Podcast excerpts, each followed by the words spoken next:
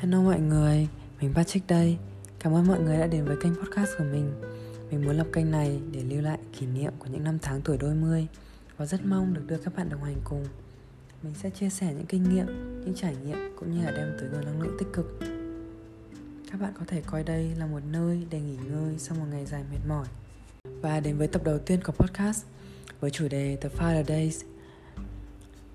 Mình biết là thời gian này mọi người đang khá là bận rộn có thể bạn bận vì công việc, có thể là vì học tập. Nhưng mình mong rằng các bạn có thể chậm lại một chút dành ngày mai để ở bên gia đình nhiều hơn, nhất là bên cha của bạn. Đương nhiên rồi, vì mai là ngày của cha mà. Dành cho những ai chưa biết thì ngày của cha không hề cố định. Nó sẽ rơi vào chủ nhật của tuần thứ ba vào tháng 6 mình nghĩ là hầu hết mọi người đều thân thiết với mẹ hơn hẳn bởi các mẹ sẽ thường dành nhiều thời gian ở nhà để lo việc nội trợ, vun vén cho gia đình. Như chính mình thôi, mình cũng gần gũi với mẹ mình hơn hẳn. Có điều gì thắc mắc, khó khăn cần giải đáp, mình cũng hỏi mẹ trước tiên. Còn những người cha, những người đàn ông luôn thầm lặng trong gia đình, đôi khi rất cần sự nghiêm khắc để chúng ta noi gương theo.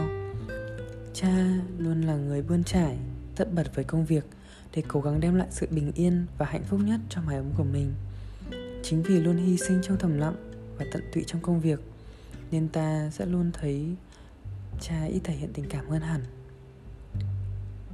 Có bao giờ bạn tự hỏi, lần cuối cùng bạn nói câu con yêu bố là lúc nào không? Tiện đây mình cũng muốn chia sẻ chút về mình và bố mình, vì tính chất công việc của bố là đi lại nhiều, nên thời gian mình có thể tâm sự với bố là khá ít, và nhất là khoảng 2 năm gần đây đại dịch đã khiến cho phần nào điều đó khó khăn hơn hẳn. Mình rất mong khi đợt dịch này lắng xuống, mình có thể dành thời gian trò chuyện cũng như đi chơi với bố nhiều hơn. Vì mình có rất nhiều những câu hỏi của tuổi trưởng thành muốn hỏi bố thật sự là nhiều luôn ý. Và đến với phần cuối của podcast, mình có một challenge nho nhỏ dành cho các bạn.